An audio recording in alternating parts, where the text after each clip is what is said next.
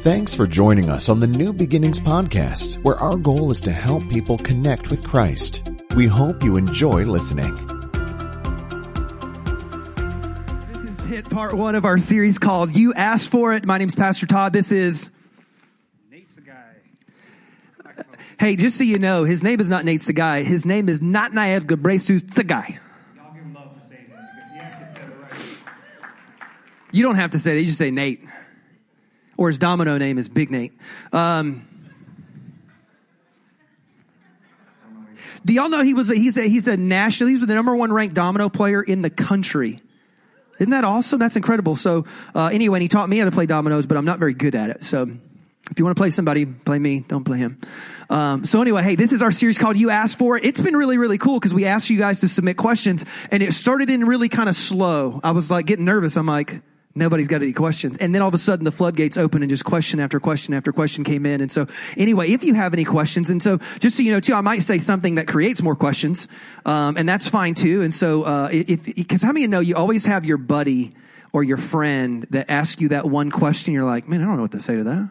So I'll try to answer your, your buddy or your friend's question. You could submit that. And then, of course, we've set it up, too, to where you can actually use those cards as an invite tool to say, hey, come to church. You can ask any question you want. And so, um, as a matter of fact, if you're here today and you're maybe a first-timer or, or maybe you're not even sure that you're a believer in Christ and struggle with this whole thing of faith, then man, I really, really want to answer your questions. And so our whole thing here is trying to help you connect to God and your journey of faith and know Christ and, and put that all together. And we know there's questions. We know there's struggles. And so we cannot wait to jump into it today. And so, Nate, anything before we begin? No, I'm excited. I mean, like you said, I mean, we probably had over two hundred plus questions just pour in, and I'm excited to get into this, so it's going to be good.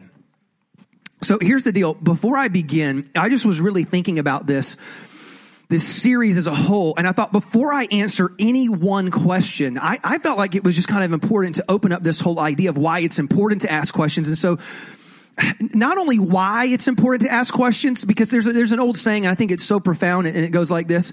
If you ask shallow questions, you'll get shallow answers.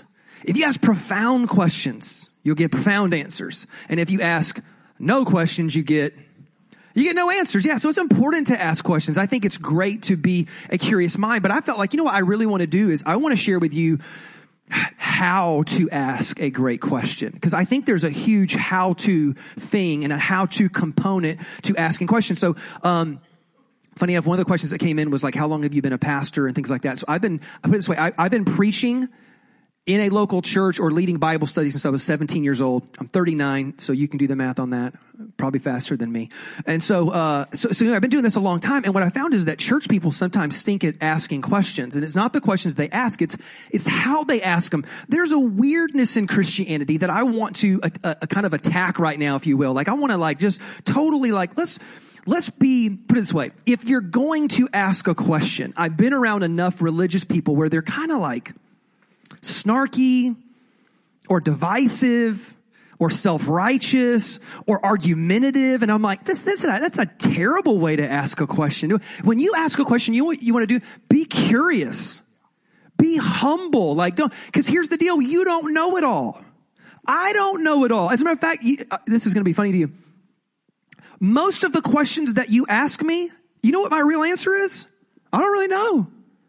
I'm not certain on that. Like I'm, I'm a little, cause see, here's the problem. When you, when you, when you come to questions about faith and God and the Bible, one of the biggest mistakes you can do is to be absolutely certain about anything. There's very, very little that you should ever be certain about. And here's why. When you become absolutely certain about something, what happens is, is that you, you end up with this inability to learn anything new or to unlearn something wrong. Like you, like your whole, I'm, I'm thirty-nine, I'm still trying to figure this stuff all out. I've been studying the Bible religiously. That's funny sounding. I've been studying the Bible religiously for like twenty years now, and I'm still constantly learning new stuff. And again, when you get certain, like I remember this, I remember reading a book one time, and I remember, uh, I, I, I'd heard these phrases, the Son of God and the Son of Man. And, and I'm like, you know, but then the, the typical preacher was always like, oh, well, the Son of Man, that was God and his humanity. And the Son of God, that was, or that was Jesus and his divinity. And that's just, that's just what that meant. And then I'm like, oh, okay. Cause at first glance, that's just what it seems like makes the most sense. And I'm listening to somebody who was a Jewish scholar, and they're like, oh, no, no, no. Actually, when he referred to himself as the Son of God, that would have been him referring to his humanity, because that's what they called kings. Kings in the Old Testament were referred, kings and prophets were referred to as sons of God. That, but they were human. Everybody knew that. And then when, when he referred to himself as the Son of Man, that was him refer, referring to himself and his divinity, because when you read Daniel chapter seven, the Messiah when he comes, or the Christ when he comes, will be called the Son of Man. And then he lists all these divine attributes. It's the exact opposite of what you thought that it was. And so again, when you become so certain, well, I know this. Well, do you? So I'm just, be humble, be curious, be kind. Um, here's another thought I had with, with when it comes to certainty. The other problem with certainty is, is sometimes you just become more divisive. Like when you think about like Christianity, and we're getting away from this, and I think it's a really good thing. We're getting away from the the, the strict lines of denominations and the dividing lines that, well, we're this, well, we're over here. We're it's like we, we bec- in Christianity we become more known for what we're against than what we're actually for, and what we're for is life changing. Like the life of, of Jesus Christ, his death and his resurrection, the grace of God, the kindness. I'm telling you, it's the most incredible, profound thing in the world. To know God is an incredibly profound and wonderful and amazing thing. But yet the world just knows we're against a bunch of stuff. And again, it comes back to maybe how we ask the question. Here's another one. Be careful of your absolute certainty, is because I've seen people do this, is they get so absolutely certain about stuff. And what it does is, is it ends up creating a crisis of faith, because what happens is, it's like, you were so certain that the Bible said this, and that the, and then all of a sudden you realize it wasn't true. And because you, what you did was, is you attached your faith to your certainty, not to God. And you were so certain that something was true, and then when you found out it wasn't true, what you did was is you lumped everything in together and thought, oh, well, something, you have a crisis of faith, like, oh, maybe the Bible's not true about everything then, or maybe I had it wrong about everything, and maybe, and you have these doubts and questions. And so what you want to do is, with your faith, outside of the the the, the life, death, and resurrection of Jesus, outside of that, you want your faith to be flexible. Does that make sense?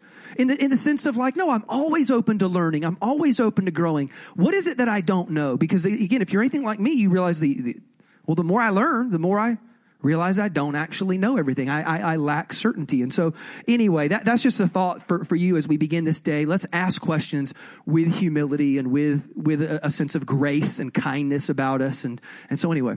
I like that. I mean, I mean, what if you find out, like, you were so certain about something, you find out I was wrong, and and I, I think I've been there myself before, and I find myself thinking, man, like, I've told thousands of people what I just told them, you know.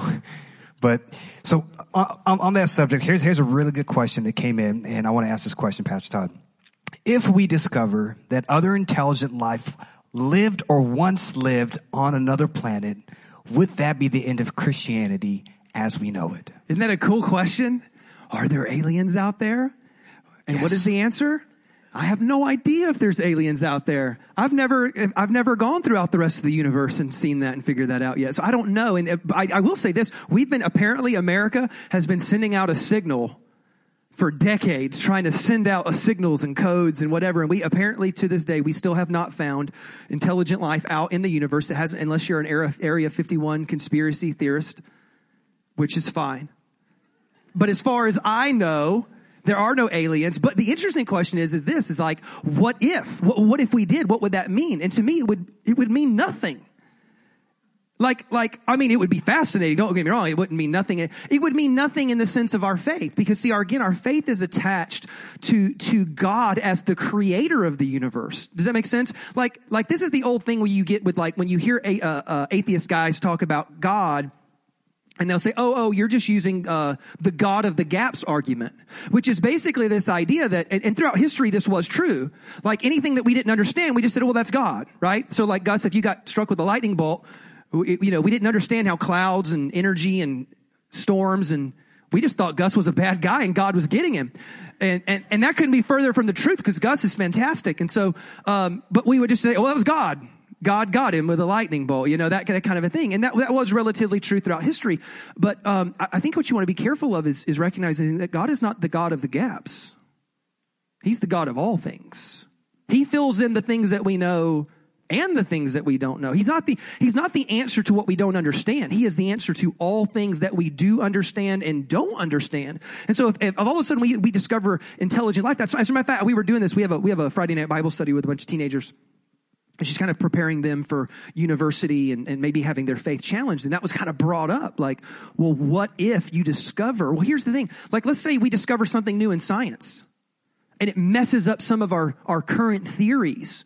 That has nothing to do with whether or not we believe in the existence of God or not. Because God is the God of all existence. He's the God of the, he's the creator of the entire universe. This is why when you go back to the idea of the Big Bang, that, that literally there's a starting point to all space, time, and material, right?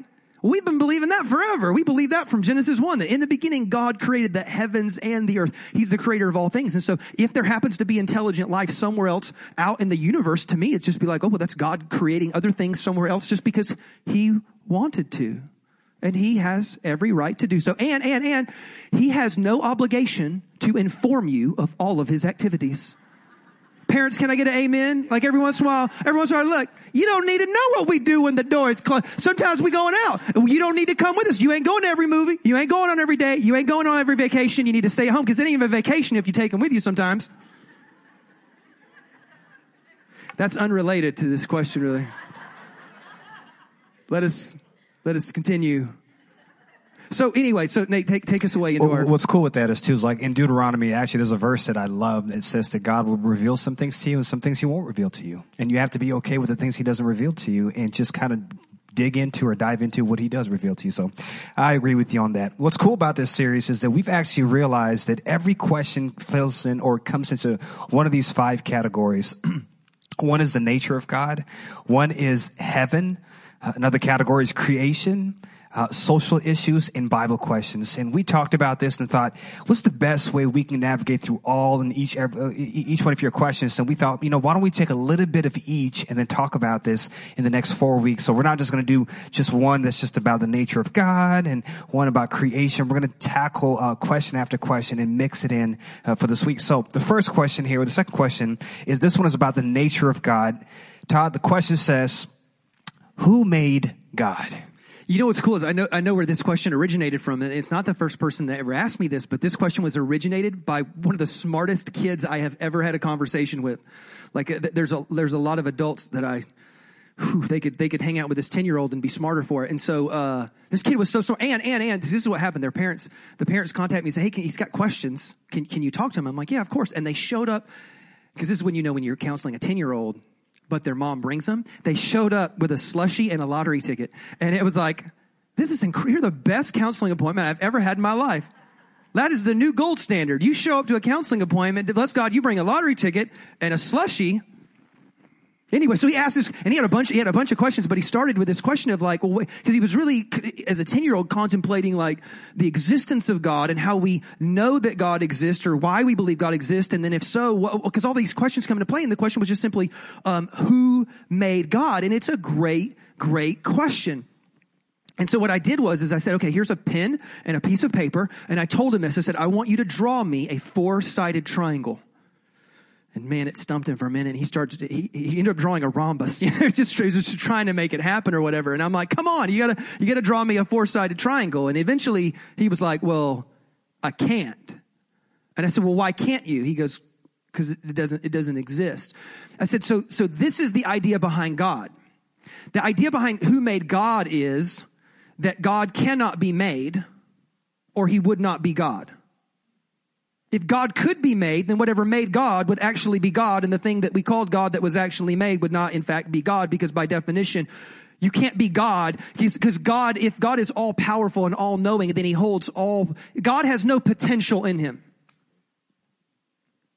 Like, you have potential, right? You can get better. God can't get better. He has no potential. He is what Aquinas called the unactualized actualizer. Does that make sense? So like, it was this idea that God being, being all powerful, all knowing, all these things, that he, he cannot have a creator, or therefore he wouldn't be all knowing. It just, so it's, it, it's the, it's the equivalent of saying, I met the bachelor's wife.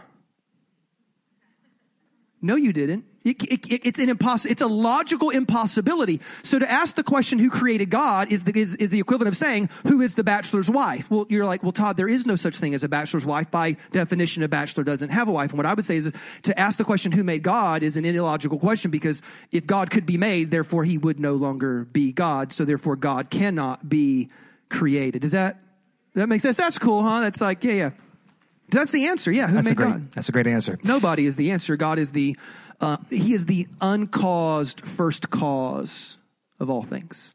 Amen. Second question, third question I want to ask you. Now, all your questions were amazing. Uh, none of them were shocking. Some of them were a little weird, I guess, but they're all good questions. Um, this question is particularly interesting. Uh, does God have a wife? No, no, no. And and this was this was asked by somebody trying to figure out how does, if God is a father and God has a son in Christ, then, well, I've only seen babies come from one place, and that's when there's a a mommy and a daddy, you know. It was, it, so, it, but, but that's been a legitimate question, like of faith and of scripture and of God. And, and, and again, this kind of comes from like the way that we saw ancient religions, because ancient religions had this kind of maternal figure. So like when you read the ancient religions of the world, they had created this idea of there was a dude God and a girl God, and they got together and made other gods and these gods. And so you have all this, this kind of stuff. And so, uh, the, the answer is again, when you, when you go back to this idea of, of God having, having a wife, no is the answer. There's nothing in scripture that would ever lead you to believe that. As a matter of fact, there was, the, the reason why this got important too, back in two thousand five, there was a book actually released by an archaeologist said, and it, I think the book was called Does God Have a Wife? Because they had found this ancient inscription on a, on a, on an idol, and it talked about Yahweh and Asherah, which Asherah was an ancient like Baal Canaanite god or whatever. And, and she, she was a, a female god, obviously. And so, um, they were like, oh, look, God, and it's like, no, no, no, this was pagan idolatry all throughout the book of Joshua and Judges and moving forward. What they had done is they had moved into Canaan, and then they had adopted some of the different beliefs that already existed there. So what they did was they just took Yahweh, what they believed was the one true God, and they're like, oh, but yeah, we'll take Baal and Asherah and, you know, Marduk and all these, and they started blending stuff. So the fact that you find an inscription on an idol is actually confirming the biblical account, not contradicting the idea that God ever had a wife. So God doesn't have a wife. And, and, and really what you see is, is that God is, God is really neither male or female. He, because the Bible says this, the God, it says that God made mankind in his own image. He made them both male and female. So ladies, you are made in the image and likeness of God, just like a man is. God, because you got to figure, where did all the attributes of woman come from? Well, there, does that make sense? So no, God, God does not have a wife. And that actually, I think, leads us into our next question. That's a great question. Um, this next question is, I think, one that a lot of people have struggled with, um, no how long they've been in the faith. Is God three persons or just one person? Yeah, so this is really the question of the Trinity, right? Like God is three and one and one and three, and there's different ways of kind of thinking about that and looking at it. And so what I would tell you is, is that the difficulty with the Trinity is this, is that it's not an illogical problem, like we talked about, like a four-sided triangle. It's, it's that it's an idea without comparison.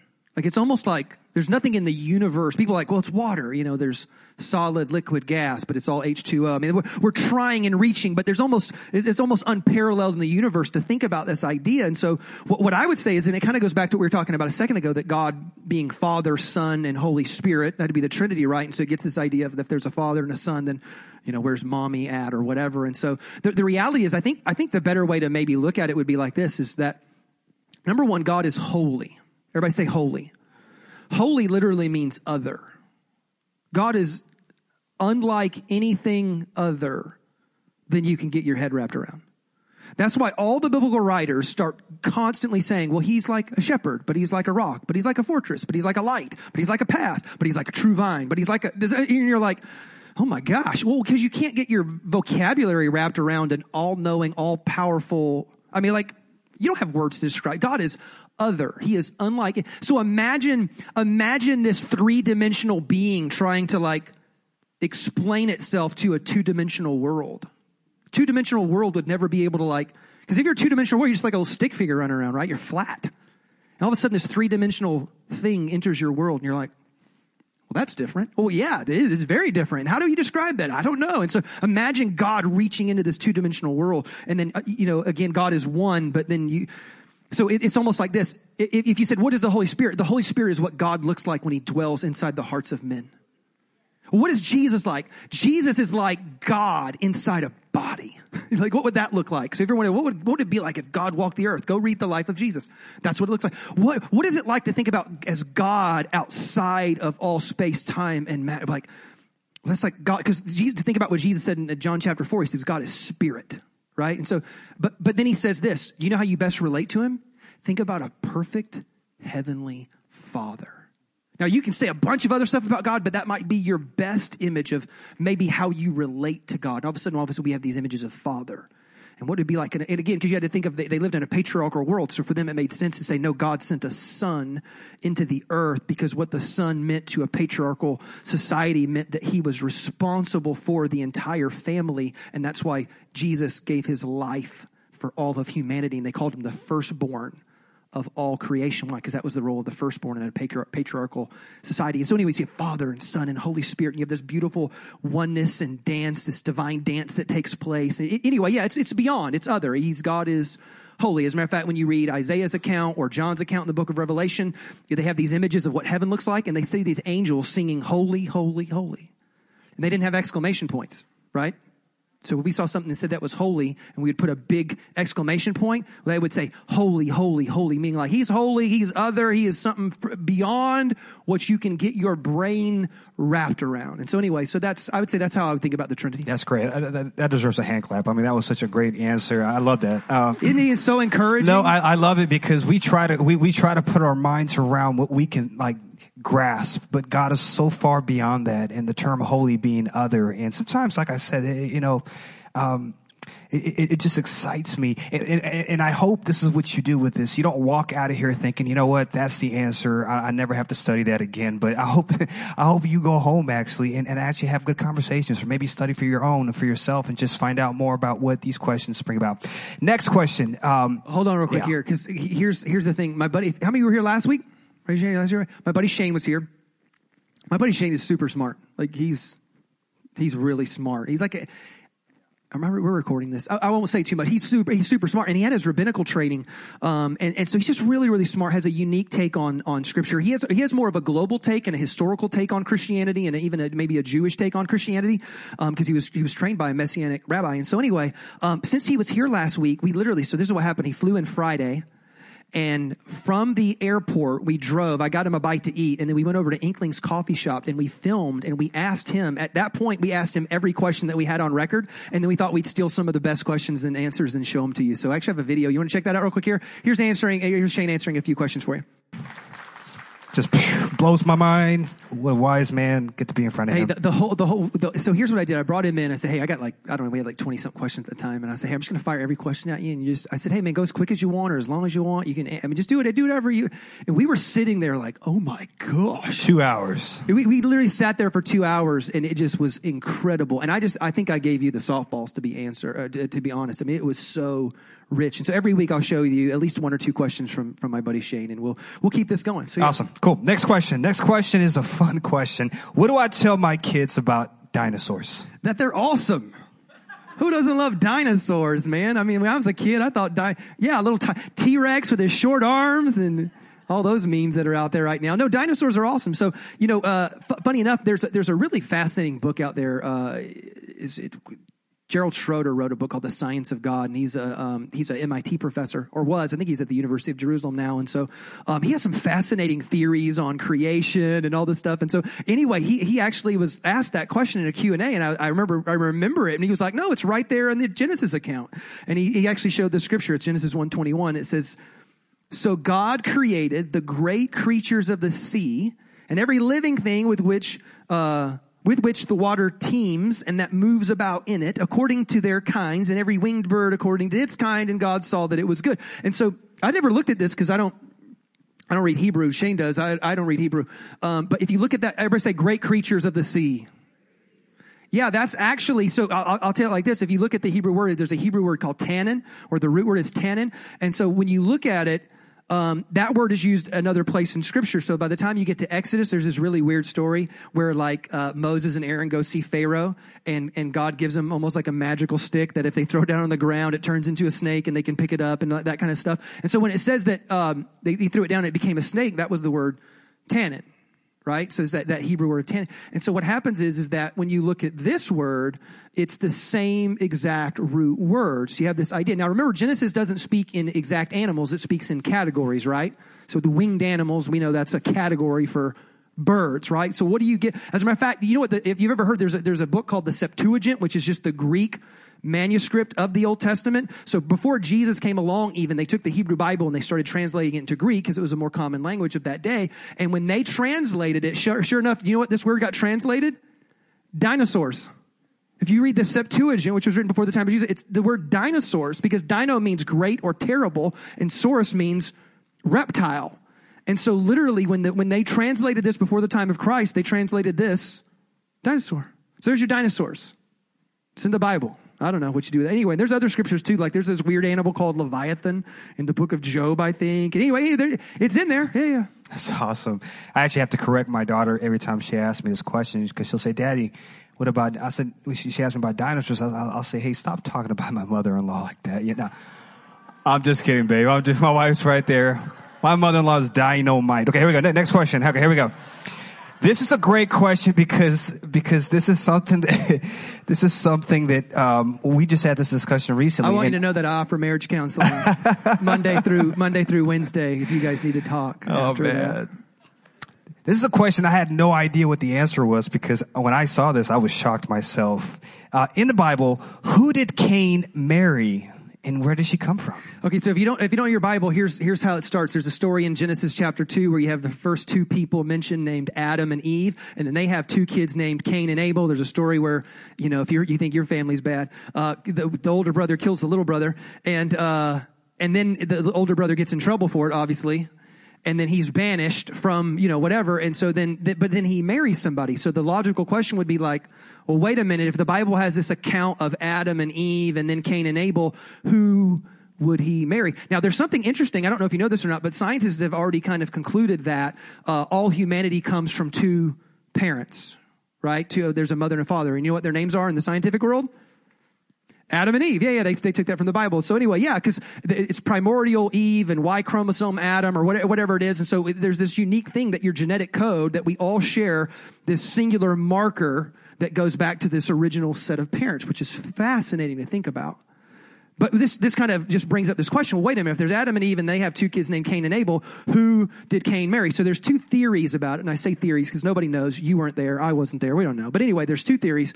And one theory would be that Adam and Eve actually had a bunch of kids, and that this would have been him marrying his sister in essence, which sounds kind of gross to us, but you know, I guess if there's there's slim pickings, you know, what do you do? So, uh, hey Noah, hello. so so anyway, you get you get into this idea of of of that he you know because because in Josephus the the he's like the most famous. Um, What would you say? Jewish historian Josephus, the works of Josephus. Um, he he actually in, in Josephus's book he wrote that Genesis, that that Adam and Eve had like thirty sons and twenty daughters or or something something like that. And so anyway, so there's this idea in, in in their historical account that Adam and Eve had a bunch of kids, because later when you read the Genesis accounts of like so and so married so and so and they had these kids and many, and then it would say and many other kids. So there's this assumption maybe that Adam and Eve had many other kids. Now there's this other theory that basically says something along the lines of, there were other humans on the earth. The Adam and Eve account is just a singular account of those two people. Does that make sense? Like, and, and this, th- I think this would line up more with, with what you'll hear in your tenth grade science class in terms of like humanity and the biology and wherever. Now, again, I, I, I it does seem like everybody's come from two original parents. Um, you know, was that Adam and Eve? How long ago was that? Nobody's really certain. There's all kinds of different gap theories of like between Adam and Eve and the fall and sin. And, and they lived super long. I mean, they were living like hundreds of years back then, right? Whew. Anyway, um, so so there's that theory that there were other humans on the earth at the time. And so now if you'll notice though, both of these questions really kind of bring up, they're both built into other uh, another question, which is, is, is the earth young or old, right?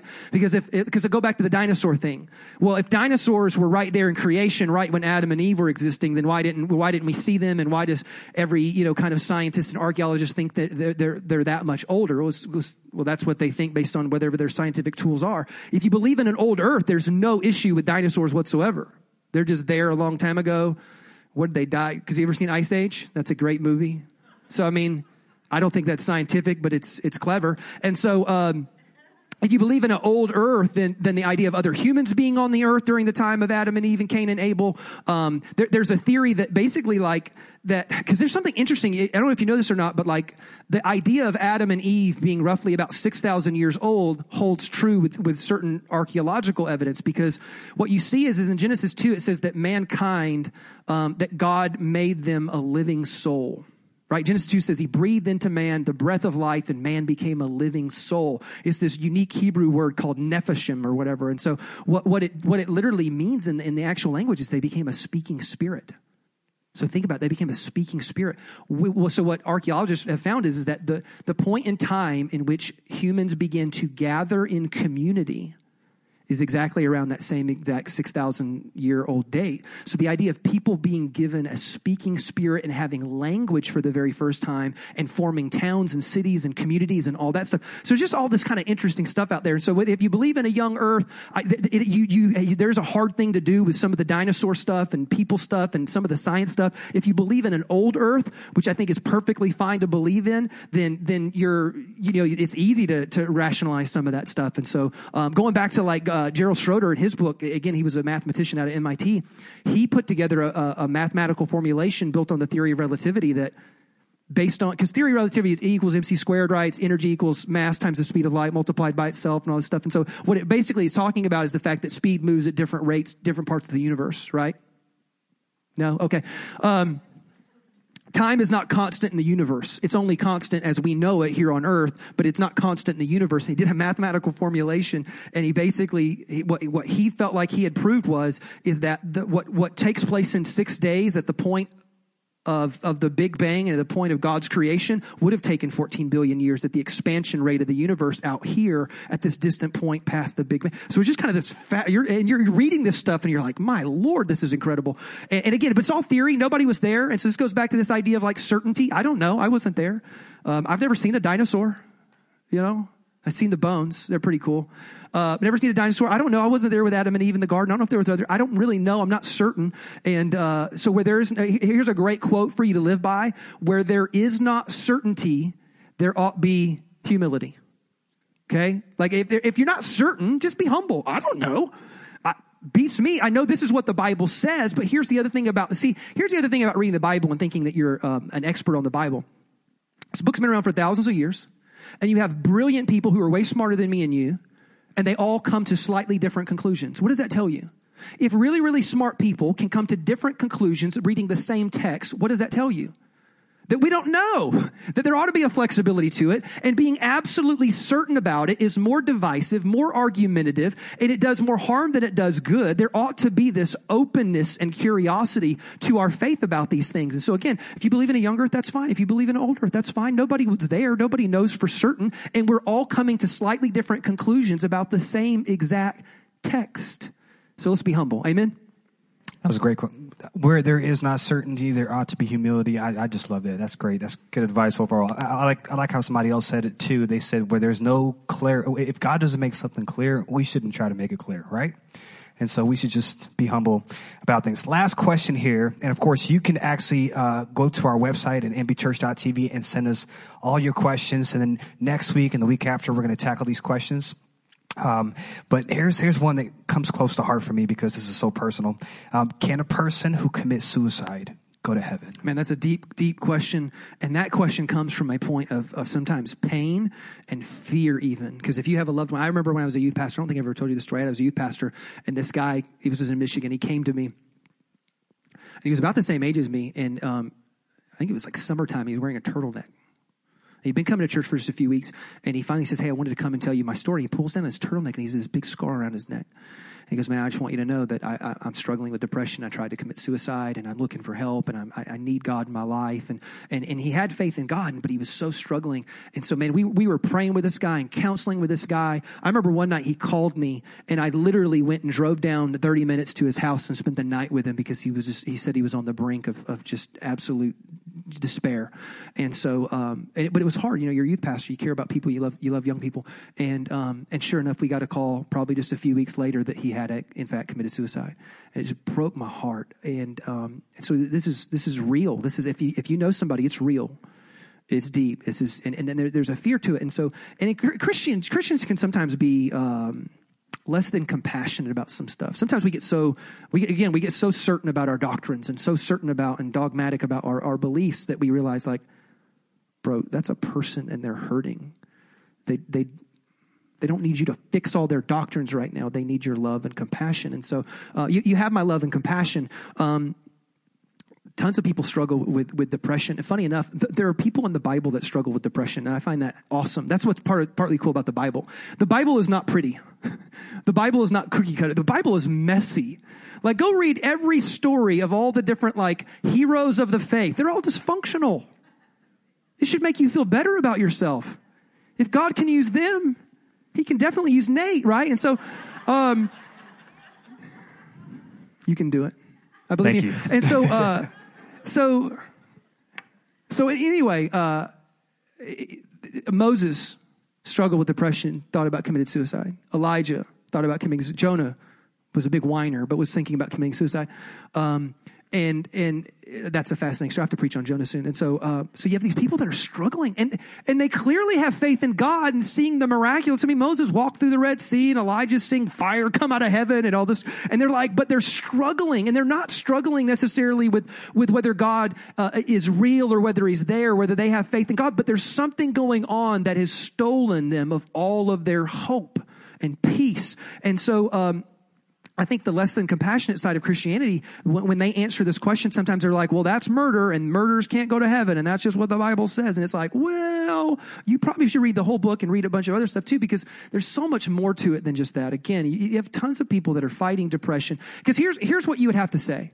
What you would have to say to answer that question so certainly that they definitely don't is, is you would have to say this, is that your last act on earth defines your faith. Now, I don't want to do that. Let me let me give let me give you a for instance. Um, I love my wife, and she's never made me angry, not once in her entire existence. But let's just say that she did. See, I and I have a wonderful mother-in-law. Play the caution. Play the line of caution. I made my I made my mother-in-law cry when I was first married. Uh, outside of that, I, I love my mother-in-law. It was that one time, but it's, okay, I'm getting sidetracked. So let's just say, let's just say this. Let's say me and my wife get in this big argument, and this big fight, and, and I'm like, I'm out of here. And I go jump in my car, and I'm, dri- because of my anger and me being upset, I'm driving too fast. Let's say I miss the, you know, I miss a turn. I, I, I, I go through a stop sign. I wrap my car around a telephone pole, and I die. What you would have to say is, well, Todd, you know, Todd was sinning. And actually his sin led to his own death. Todd's not going to heaven. Let me let me just tell you this real quick here. Any question, you have to be careful. You have to be careful with any question that starts with, do these people go to heaven? I don't know. I am not judge, jury, any of that stuff. All I know is, is that I want to serve and honor God to the greatest of my ability. And I absolutely believe in, in, in God's grace towards me. I believe in, in Jesus' death and resurrection as, as the salvation of my soul. I, I believe that with all my life. But for me to be certain about who's getting in and who's not getting in, that sounds very much like a Pharisee. That does not sound like Jesus. Because the reality is, is we don't know. And there were other, I don't know if you know this, there were church fathers that argued and debated and, and, and contemplated, like, man, can you get saved even after death? Is that a possibility? I mean, there's one scripture that says that it is given a, a, every man to die once and then the judgment. But then you got this, this account at the end of the book of Revelation where, where they're actually referring to sinners being outside of the city gates, but Jesus compelling them to come in. I don't know. That's way beyond my pay grade. I, I'd like to think of it like this. As a pastor, I am given information on a need-to-know basis. And there's a lot of stuff I don't know. So any question, I'm just saying be careful. Any question like, well, do these people go to heaven? I don't think that should be the goal of our question. You know, we, we think about like how to ask a good question. Think about this. Normally when we're asking the question, who gets into heaven and who doesn't get into heaven, that's probably not a great place to be like starting from. Does that make sense? Is this a sin or is that a sin? Or that's not even a good question usually either, because now, now we're trying to figure out again who gets in or who gets out. Or you know what we're trying to do sometimes? We're trying to figure out how close can I get to sin? where I actually crossed that line. Or I'm trying to judge other people based on, it's just, it's just not the best way to answer a question. I don't know in the end exactly who gets into heaven and who doesn't get into heaven. I, I, I'm given information on a need-to-know basis. Here's what I do know. I know God is love. I know God is just. I know God is the, the righteous judge and is merciful. And you know what? I, I don't know the answer to all those questions. And so where there is not certainty, there ought to be humility. But I do know this. I love people, and I am trying with all my life to compel people to come to Christ, because I believe that Jesus is salvation right here, right now, in this life and in the life to come. Because uh, listen, we're not following Jesus or putting our faith in Jesus so that one day we'll be saved and rescue. We, we believe salvation is right here, right now. Like the love of God, the peace of God, the purpose and plan of God, it is for right here, right now. And now I'm just preparing myself for eternity. Does that make sense? And so anyway, I would just say this. If you have a loved one out there that, that did commit suicide, the answer is, I, I don't know. I, I don't know what their faith was like. I don't know if they'd ever put their faith in Jesus. I'm not sure, but I do know this. I know people struggle, and it breaks my heart. I know people that have incredible faith in God, and maybe there's a demonic attack. Maybe there's a chemical imbalance. Maybe there's some, you, you have to remember, you don't know. You, you have no idea what they've been through. Like I, I have had, and I'm not unaware of this, I have had a very privileged life. In terms of my parents or my upbringing or God's, you know, just hand on my life and me being able to avoid certain pains and tragedies. I've been incredibly fortunate. I have no idea what it's like for certain people to go through things that are absolutely so terrible or gut-wrenching. I don't know. So I don't ever want to be arrogant and say, well, I'd never do that. Uh, you, you don't know. But I do know this. I know God is good. I know he's kind. I know he is merciful. I know he is just. I'll let him figure all that out, and we'll weigh all that out in the end, and I'll let him be the judge of that, because I don't want that job anyway.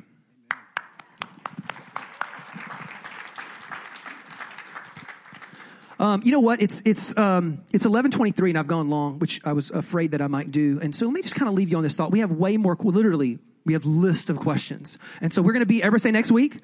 Next week, we're going to be back in here. And so what I would encourage you is, is this. Keep asking questions. It is great to ask questions. See, I believe this. I believe that that um, he who knows the truth, that the truth will set him free, that there's something powerful about learning, about growing, about asking questions, about discovering something. But but let me balance you with this again. And this kind of goes back. I'm going to make it full circle and come back to the beginning. As a Christ follower, more than being right about everything, I'd rather you be full of love. I really would. I would rather you fulfill Scripture than be right about every Scripture, because you're not going to be right about Scripture.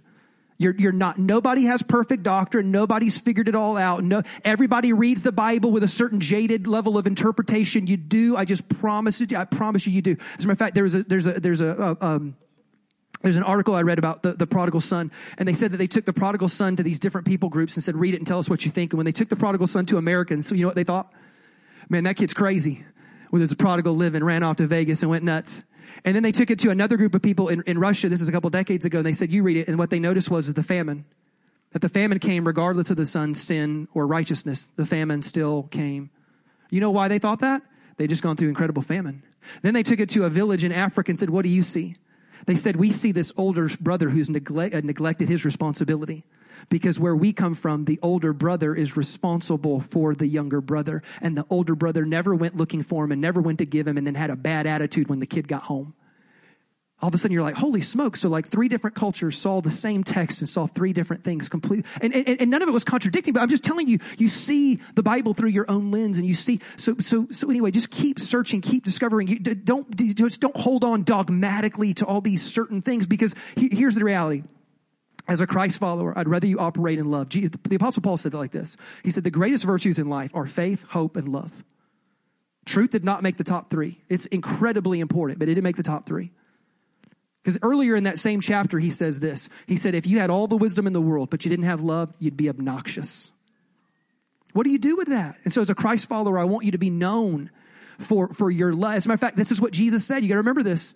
Jesus said, you will know that they follow me because they have all their doctrines just perfect. No, he didn't say that. He said, you will know that they follow me by how they, what? Love one another. And so the goal is this. If we could end on this quote right here, I wrote this down for you. The goal of asking questions, if I can look at it and find it in my notes, or man, if you can put it up here on, on the screen. I lost it. Oh, the goal of questions is a deeper understanding and not deeper our divisions. Can I get an amen? Let's pray this morning. So, dear God, we just pray.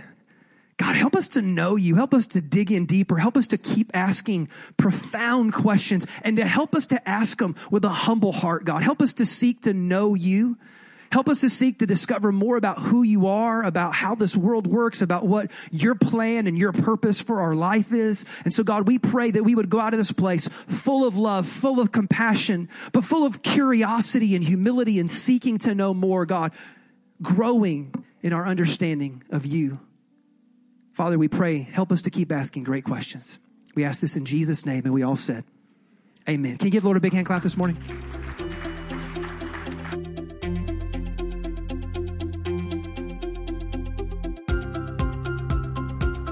Thanks again for listening to the New Beginnings Podcast. For more information on New Beginnings Church, please visit us online at m b church dot t v.